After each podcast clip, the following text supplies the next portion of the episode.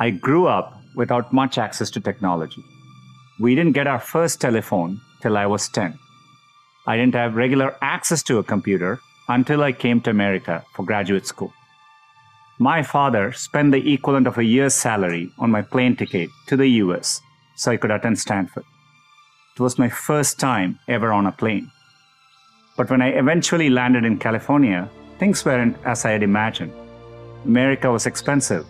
A phone call back home was more than $2 a minute, and a backpack cost the same as my dad's monthly salary in India. On top of all that, I missed my family, my friends, and my girlfriend, now my wife, back in India. A bright spot for me during this time was computing. For the first time in my life, I could use a computer whenever I wanted to. So when I graduated, I knew I wanted to do something to bring technology to as many others as possible. It took me a while to realize that the internet would be the single best way to make technology accessible to more people.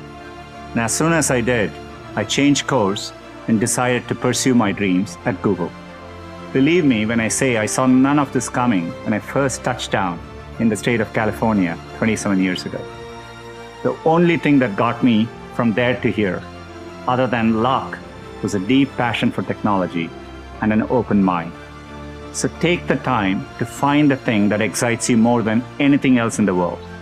Not the thing your parents want you to do, or the thing that all your friends are doing.